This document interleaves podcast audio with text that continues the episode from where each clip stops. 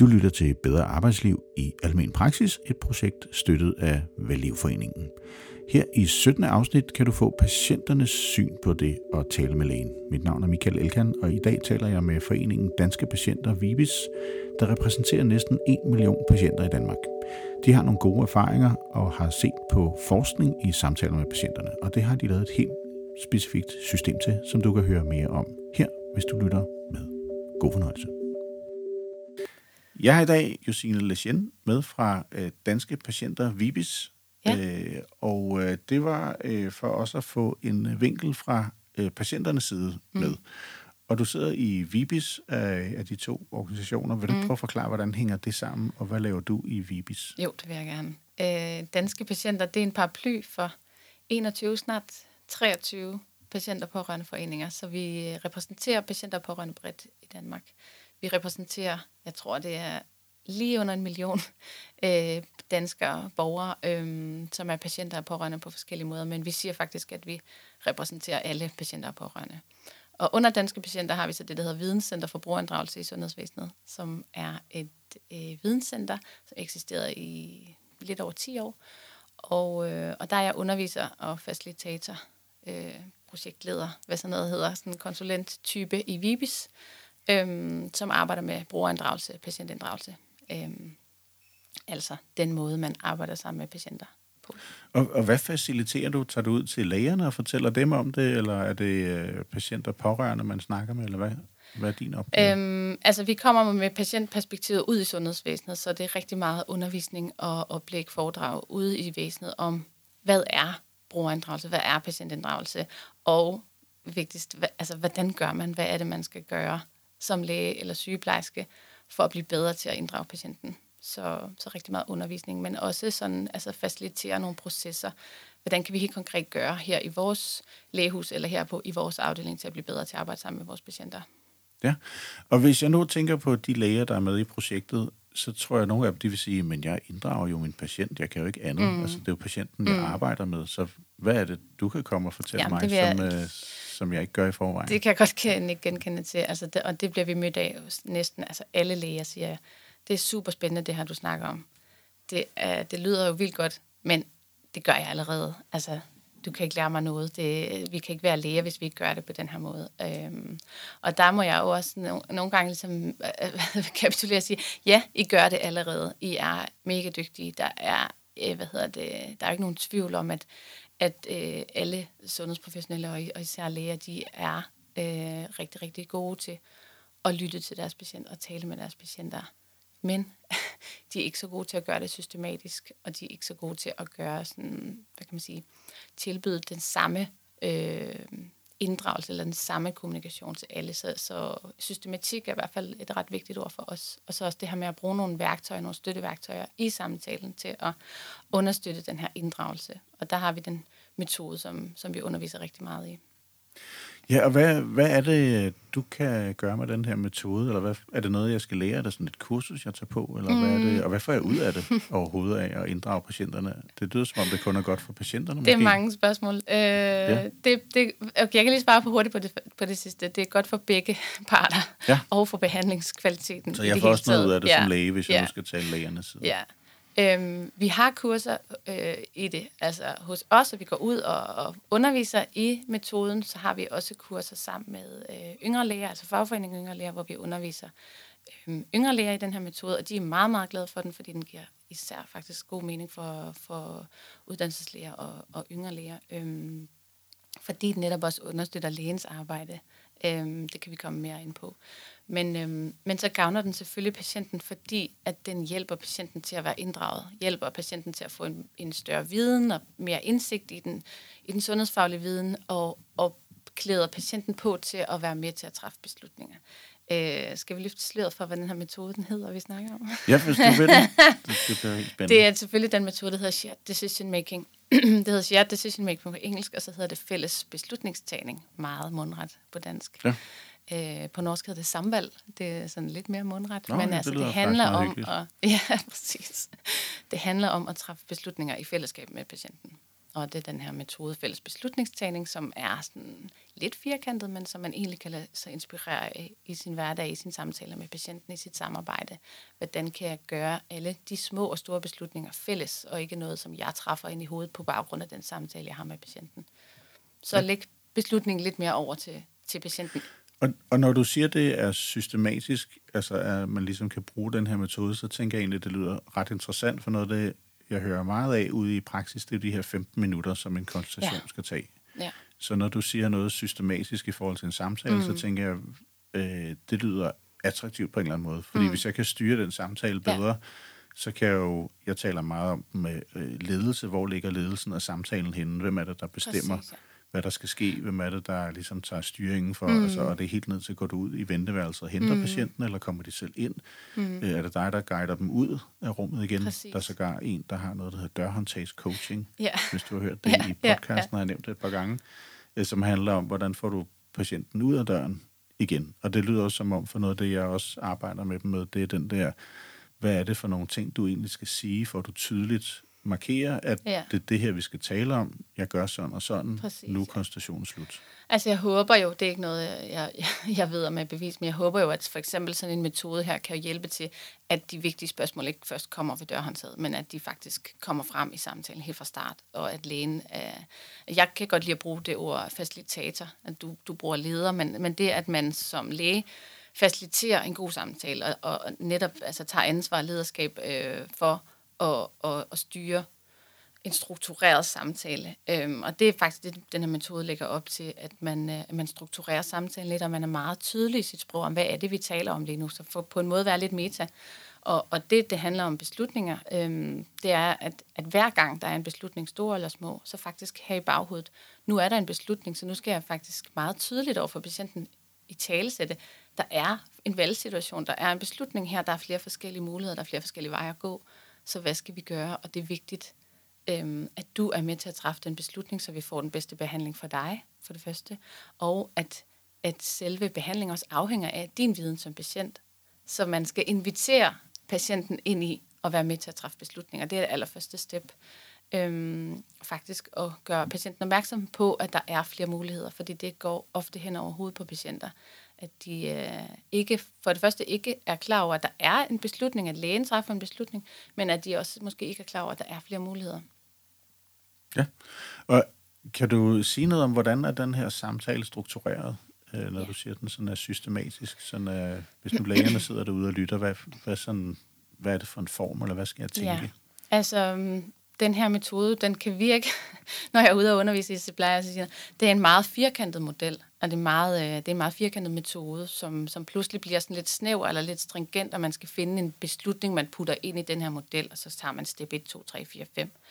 Øhm, I virkeligheden vil jeg hellere sige, at man skal prøve at lade sig inspirere lidt af den her metode, sådan netop hver gang der er en valgsituation, så tænke de her forskellige steps.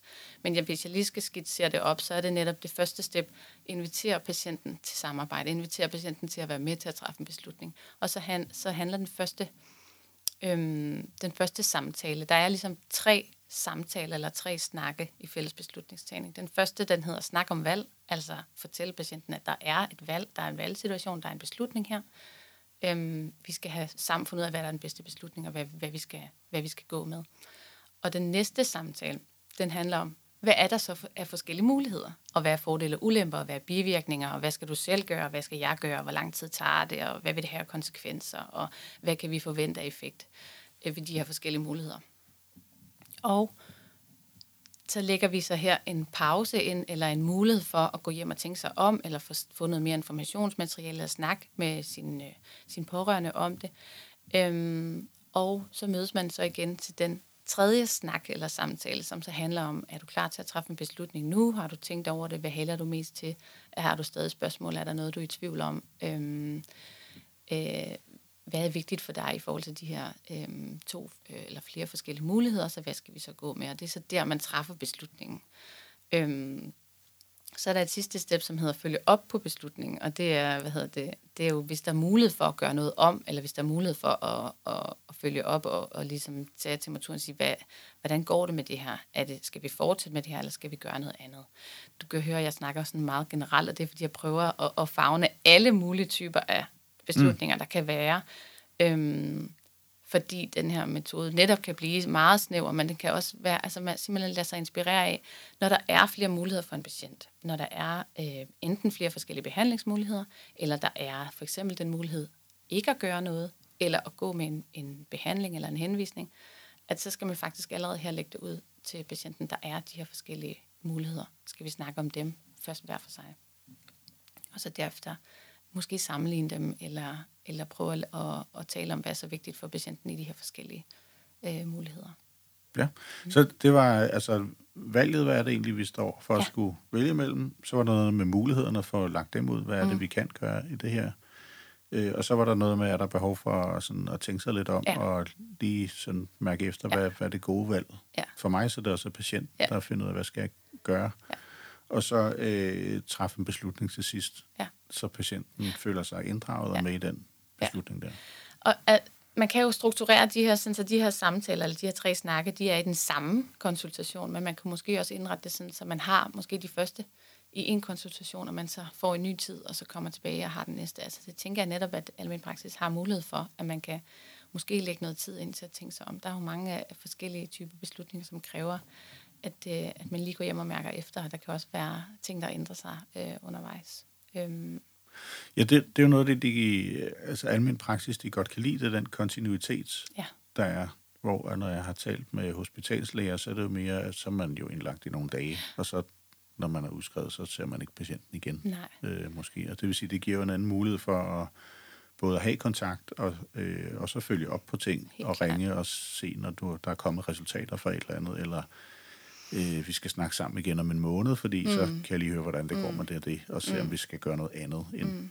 det, vi har. Altså i forhold til hospitalslæger, så har almindelig praktiserende læger jo en helt vildt stor fordel i forhold til det relationelle, at, at man kan lære patienten at kende, man kan man kan give patienten en større tryghed. Patienter er meget, meget mere trygge, når det er en kendt øh, behandler, en kendt, en kendt læge, de kommer hos. Det betyder enormt meget for patienter. Og det er jo ofte i, i hospitalsverdenen, at det ikke er den samme man så møder igen. Og det, det kan være ja, både, både sygeplejersker, læger og alle de andre, det kan være nogle forskellige, man møder hver gang, og det er svært at holde styr på. Så, så helt klart, der er, der er en fordel i det her med det relationelle.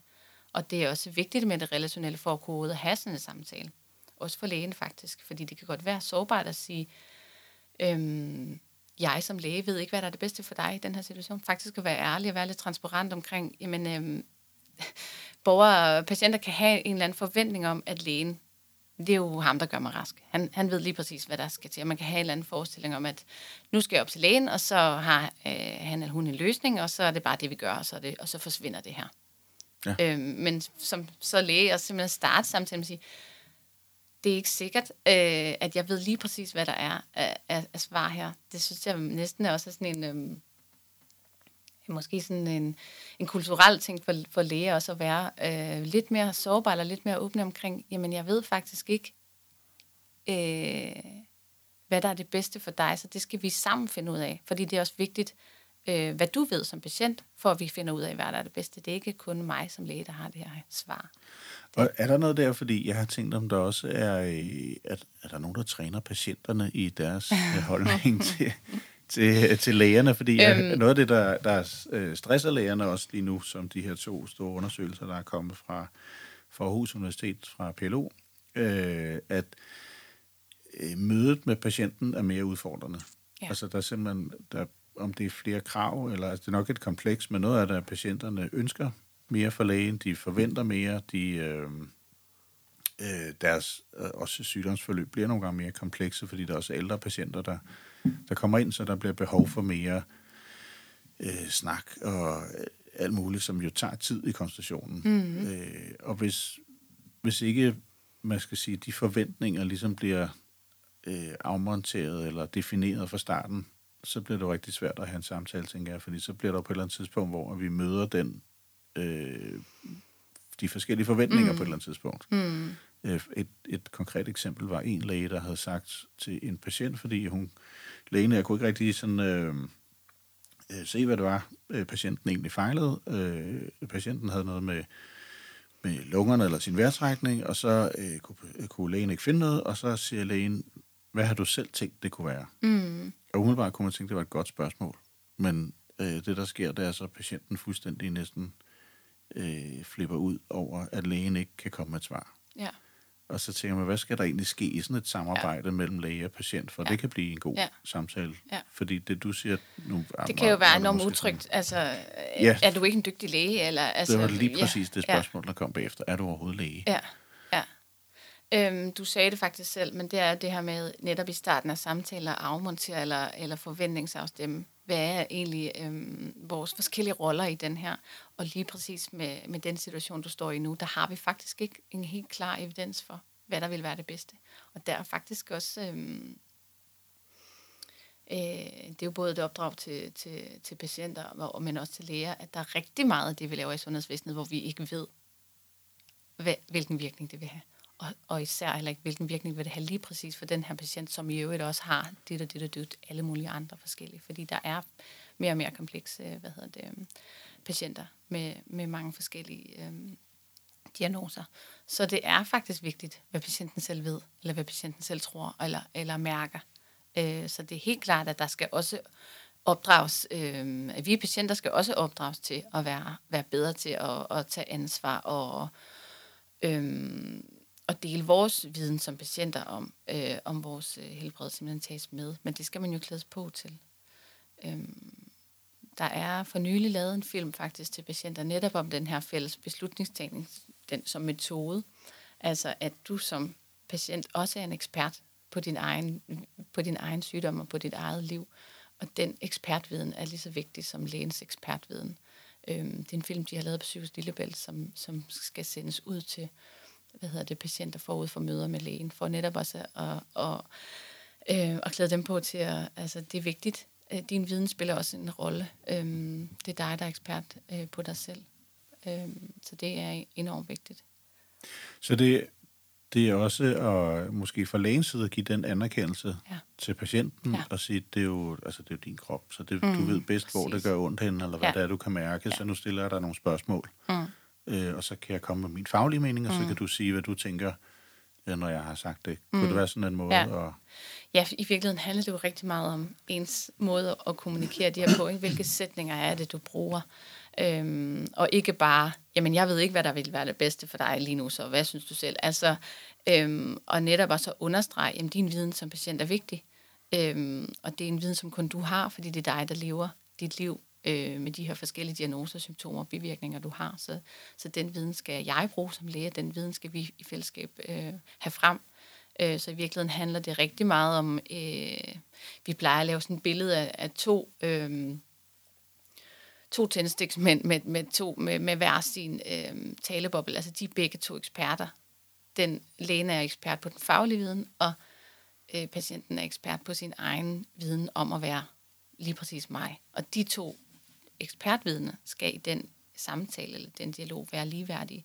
Og det er, det er netop der, hvor lægen skal være en facilitator og sørge for, at begge de to øh, personers viden får plads i samtalen og, og bliver taget med og bliver skrevet ned og bliver diskuteret. Øhm, så netop det her, du siger med at starte samtalen med, hvad er det, der er vigtigt for dig? Hvad er det, du kommer med i dag? Hvad er det for nogle spørgsmål, du har? Hvad for noget tvivl? Hvad er du bange for? Øh, og få det frem, og så tage udgangspunkt i det. Øhm, og det ja. er jeg helt sikker på, at det er der rigtig, rigtig mange praktiserende læger, som allerede gør, som allerede er rigtig dygtige til. Jeg, jeg tror måske næsten, at, at øh, det for nogen tipper over til den anden side. At nogle af dem, som er med i projektet, at de, øh, de simpelthen tænker, at deres øh, serviceniveau måske er for højt. Mm. Altså, de faktisk stiller for mange spørgsmål. Mm. Øh, der er en læge i projektet, der øh, tænker, at vedkommende øh, måske er for optaget af, at patienten rent faktisk forstår det, mm. som, altså, øh, med, hvad det nu er, medicinen ja. eller forløbet eller et eller andet, så vedkommende bruger rigtig meget tid på at forklare, ja. for lige at være helt sikker på, at de har forstået ja. det. Og det lyder som rigtig godt, men omvendt så er der også de her 15 minutter, som man mm. jo skal kunne ramme ja. tingene indenfor.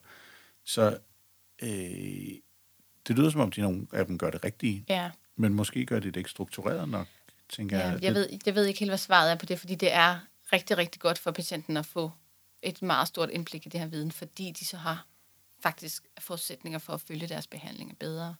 Øh, når de selv øh, forstår det bedre. Øh, så den her indblik i den faglige viden er rigtig vigtig for patienter, og det har vi faktisk set i nogle forskningsstudier, at den her metode, den giver patienter en større indblik. Det er faktisk den, øh, det, det, metoden bonger allermest ud på, det er, at patienter får en større viden om deres behandling, om deres, øh, den medicin, de tager, og hvorfor, og de bivirkninger osv. Og det gør faktisk, at de følger behandling bedre. Og der er også en eller anden, øh, der er også noget empowerment i det, men når man selv har været med til at træffe beslutninger om, det er så det her, vi gør, at der altså faktisk er en større compliance, og at patienterne øh, er både mere tilfredse, og de følger øh, behandlingen bedre. Øh, så det synes jeg er en balance, men, men du har, du har da ret, hvis man har 15 minutter, hvor meget tid skal man så bruge på det, og hvor meget tid skal man bruge på noget metasnak om, at vi to skal have et godt samarbejde og, og så videre. Det er jo selvfølgelig små, hvad hedder sådan noget, justeringer på minutter, ikke? at man skal nå hele vejen igennem. Øhm. Ja, så, og det handler måske mere om at have sådan en indre checkliste for sig ja. selv, og tænke, har jeg fået har jeg? spurgt ja. om de her ting? Altså, Præcis. eller øh, jeg kender et system, der hedder Feedback Informed Treatment, ja. hvor man mm. starter samtalen med at sådan sige, hvad er dine forventninger til det her, og ja. så slutter man også af med, sådan, det er lidt mere end bare det, jeg siger her, men, men sådan grundlæggende princip er, starte med at, øh, at sige, hvad forventer du af den her samtale, og så slutter man af med at sige, bliver dine forventninger indfriet. Mm-hmm. Fordi så har man ligesom mhm. fået mm-hmm. tjekket ind hos ja. hinanden, ja. fik du faktisk det med, som du ja. forventede, da ja. du kom. Ja. Og hvis ikke, så er der måske noget andet, vi skal snakke om. Ja. Øh, eller, som du siger, så kan man jo sige, vil du, være, vil du ikke få en ny tid, så kan du komme op Præcis, igen, ja. øh, hvis der er noget, du er i tvivl om, og så kan vi lige få det snakket igennem. Så det kan også være, at døren bare skal stå åben ja. til, ja. hvad det er. Ja. Vi, det, hvis, det er jo vigtigt ja. der med, at beslutningen ikke nødvendigvis skal træffes med det samme. Øhm, at man faktisk i mange tilfælde godt kan vente. Øh, og hvis det er muligt at få en tid igen, øh, om en uge eller et par uger, at man så kan tænke lidt over det. Øh, og ved mange, øh, ikke rigtig mange eksempler er det jo også, der er en af mulighederne jo ikke at gøre noget, eller vente og se, øh, hvordan det går. Øhm, så, så det er faktisk også en mulighed, man ikke behøver at presse det hele ind i den samme, øh, i den samme konsultation. Ja. Hvis jeg nu som, øh, som læge gerne vil øh, gøre noget ved det her, så bliver lidt klogere på mine egne samtaler med patienterne, eller øh, dykke lidt ned i den struktur, du taler om, mm. og sige, hvad er det egentlig for en systematik? Nu har vi lige sådan kort nævnt overskrifterne, men jeg tænker, det, når du er ude, så er det vel ikke kun lige uh, 10 minutter og en halv time, du fortæller om det, så er det vel noget, jeg også øver sådan noget. Hvor, hvor kan jeg få mere viden, eller hvor kan jeg komme i gang med det her som, som læge, hvis jeg bliver nysgerrig på det? Øhm, der, hvor fokus rigtig meget er i Danmark lige nu, det er på udvikling af det, vi kalder beslutningsstøtteværktøjer. Altså sådan nogle helt fysiske værktøjer, som man bruger i samtalen til at understøtte den her proces. Øhm, det er meget ofte sådan nogle øhm, fysiske papirer, hvor at øh, for eksempel to forskellige behandlingsmuligheder er listet op over for hinanden, øh, så man kan sammenligne dem. Ligesom øh, hvis man er på en hjemmeside og skal købe en ny mobiltelefon, så kan man klikke de forskellige telefoner, og så sammenligne dem, og så får man to kolonner med, hvor meget de vejer, og hvor stor skærmen er, og hvor, mm. hvor lang batterilevetid osv. At man sammenligner behandlingsmuligheder på den måde, grafisk og øh, visuelt, øhm, og bruger det i samtalen, så patienten kan se det og kan læse det, og kan se måske nogle symboler, eller noget grafik, øhm, nogle smiley, eller noget rød, gul, grøn, eller nogle forskellige former for, for symbolik og grafik, som understøtter forståelsen. Netop sådan, så det ikke kun er alene talte ord, man skal forholde sig til, for det kan være enormt svært at høre efter at huske og forstå og begribe, hvad er det egentlig lægen siger, når, når, når hun siger, at der er 30 procent for høj risiko for det, eller der er så og så mange ud af 100, der får den bivirkning, og der er så og så mange ud af, af 10.000 og 100.000. Det er jo ikke øh, til at, at begribe, når man bare skal sidde og lytte, og man er jo måske også er lidt nervøs eller lidt bange. Øhm, så det grafiske materiale, det vi har, de her beslutningsstøtteværktøjer, det er der, hvor, hvor man arbejder rigtig meget øh, lige nu med at prøve at lave sådan nogle, på nogle helt specifikke beslutninger rundt omkring i sundhedsvæsenet. Der er ikke lavet super mange af dem endnu, øh, måske 40-50 stykker, øh, og de er så ved at blive testet og afprøvet og, og implementeret forskellige steder, og så er der også nogen, der er begyndt at lave nogle målinger på dem, ikke så mange. Så øh, jeg mangler en lille, lille smule den her evidens for, hvad, hvad, hvor godt virker det her egentlig, men vi kan se, at det virker, at patienter får, som jeg var inde på før, de får mere viden, de stiller faktisk flere spørgsmål, når man bruger de her beslutningsstøtteværktøjer, fordi værktøjet fordrer til, at patienten også øh, går ind og, og ligesom i samtalen er mere aktiv. At det ikke kun er lægen, der er aktiv, men at patienten også øh, får en mere aktiv rolle i at snakke om de her muligheder, fordi man ligesom tager et fælles ejerskab over det her. øh, produkt, eller man sidder med sammen. Øh, så er der også en, en lille feature, jeg synes er enormt interessant, at det har faktisk vist sig et, øh, et, et nyt studie fra Vejle, at øhm, lægen er mindre tilbøjelig til at give en anbefaling, når man bruger et beslutningsstøtteværktøj. Hvor at man mm. kan jo forestille sig, altså, der er rigtig mange patienter, der siger, det er dig, der er lægen, hvad vil du gøre? Hvad, hvad synes du? Øhm, når man bruger den her metode, så kommer man ikke så ofte ud i den situation, fordi at patienten selv kan se øh, fordele og ulemper og kan sammenligne de her ting, og måske bedre kan begribe øh, og, og sammenligne. Øhm, og jeg tænker, det også for lægen måske giver mere mening, at man har sådan en, en dialog om det, og at man ikke som, øh, som læge skal lave alle kalkulationerne ind i hovedet, og så skal give en anbefaling på baggrund af den samtale, man har, men at det ligesom naturligt kommer frem i samtalen, netop fordi man snakker om de her behandlingsmuligheder på den måde. Men, så så det, øh, det flytter noget af ansvaret ja, fra lægens skulder over det. til patienten, som er noget, der også kan det stresse det. lægerne. Altså man føler, man har for stort et ansvar, ja. og at man føler, at øh, der, altså, flere læger, jeg har talt med, selvom det faktisk har været lidt svært for mig at afdække, hvor mange klager der egentlig er. Mm. Men mange læger er bange for klager. Ja. Øh, og, og synes, det er noget, der kan... Og jeg har hørt, og nu har jeg ikke... Det, det er noget, det jeg ikke har haft tid til at dykke mere mm. ned i. Men jeg har hørt, at klage øh, perioden, før man får svar på sin klage, er meget lang. Ja. Og det virker stressende i ja. sig selv, fordi ja. jeg går og venter på, om jeg nu får svar på ja. et eller andet, om jeg får en påtale eller en bøde, mm. eller hvad der nu er. Øh, og det vil sige, det du siger, det er jo, at så bliver man nok mindre tilbøjelig til det, fordi jeg vil nok ikke klage noget over et eller andet, som jeg selv har været med til at træffe beslutningen. Men der er en ret stor bekymring også hos de læger, jeg underviser i den her metode, at altså, hvad så, hvis patienten vælger det, som jeg bare overhovedet ikke vil altså, anbefale? Der kan man jo godt komme ud i mange situationer, hvor at patienterne faktisk vil noget andet, end det lægen vil, men hvor man så ved at have haft en rigtig god og ligeværdig dialog, og man ved, at man som læge har sit på det, på det tørre i forhold til at have faciliteret en rigtig god samtale, og patienten er klædt på til at have fået den viden, og ved faktisk, hvad det er, han eller hun øh, beslutter øh, ud fra det her, og selvfølgelig, at der er mulighed for at, at følge op, men at man er sikker på, at man har haft sådan en god samtale, at man ikke bare sender patienten ud med, med det helt forkerte, men man faktisk også er åben for, som læge overfor, at patienten kan godt træffe en anden beslutning, end man selv ville have gjort på et oplyst grundlag. Og, og, og, og der tror jeg, at den her metode helt klart er med til også, som du sagde, slippe noget af ansvaret, men selvfølgelig ikke hele ansvaret. Men jeg synes, ja, det er, det er et, øh, et dilemma, som jeg ofte snakker med, med læger om. Altså, det er jo ikke bare at slippe ansvaret for, for det hele, men netop at, at i et samarbejde øhm, med patienten.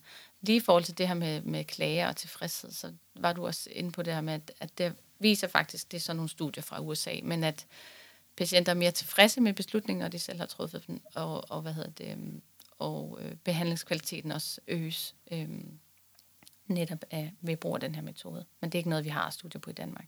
Okay, så øh, hvor får jeg fat i nogle af de her støtteværktøjer, hvis mm. det nu er, du siger, de findes i gang ja. med at prøve noget af? Øh, kommer det på et tidspunkt, eller øh, hvad, hvad skal jeg gøre, hvis nu jeg er alene? Ja. Hvad hedder det? Hvis man er interesseret i at se de her på forskellige områder, så har vi lavet en samling inde på bibis.dk, hvor vi har lavet sådan en oversigt over de værktøjer, der findes på dansk øh, og som vi har været inde og kvalitetssikre. Øh, så, så de værktøjer, som, som er udviklet sammen med patienter, og som er øh, testet sammen med patienter, og som er ved at blive implementeret forskellige steder i landet, de ligger øh, inde på vores hjemmeside. Øh, og ja, som sagt, det er ikke, der er, jeg tror faktisk ikke, der er nogen for almindelig praksis. Det er mest hospitalsafdelinger. Og det er rigtig meget sådan, det er måske en typisk dansk ting, men det er rigtig meget sådan noget, det, det er meget lokalt. Og lokal mm. ejerskab til det her projekt. Og det er måske en, øhm, sat i gang af en overlæge eller en øh, udviklingssygeplejerske på en afdeling, som har haft en motivation for at prøve at gå i gang med den her metode, som så har udviklet deres eget værktøj. Øh, måske med hjælp fra os, eller med, med, med hjælp fra andre øh, udefra, og så netop i samarbejde med patienter udviklet de her værktøjer. Vi er ikke så gode til at bruge andres innovationer, øh, andres værktøjer, så det er ikke sådan, det lykkes et sted. Øh, inden for brystkræft er der et stort projekt, som er, øh, øh, hvad hedder det, det hedder Sammen om valg, og det er udviklet øh, i Aarhus, som faktisk er blevet udbredt til alle kræftafdelinger. Øh, mm. Og de har lavet et interaktivt værktøj, som er en hjemmeside. Det er et super godt eksempel på, at det her med at give de her kvinder noget information, før de kommer til samtalen, og så bruger de også værktøjet i samtalen, og så kan man gå hjem og klikke sig rundt og klikke på de forskellige muligheder. Altså skal jeg kun have fjernet knuden, skal jeg have fjernet hele brystet, hvad vil være, øh, hvad, hvad vil være godt, hvad er fordele og ulemper, øh, osv. Hvilke spørgsmål har jeg? Og så har de også lavet et beslutningsstøtteværktøj, som man som patient selv kan udfylde, inden man kommer ind til lægen, så man ligesom har gjort sig nogle tanker, for det handler rigtig meget om faktisk at som patient også få afklaret sine egne præferencer. Hvad er det egentlig, jeg, der betyder noget for mig i forhold til de her to metoder? Men det skal man jo vide noget om. Hvad, hvad handler det her egentlig om, før man kan få afklaret det? Øhm, så der er de der støtteværktøjer rigtig gode. Men desværre har jeg ikke set så mange i almindelig praksis endnu. Så det kunne være noget, det, vi prøver at finde ud af i projektet, og se, ja. hvad er der egentlig af, af støtteværktøjer, og, mm. øh, og finde det frem. Mm. Ja. Øh, jeg tænker, vi skal til at runde af.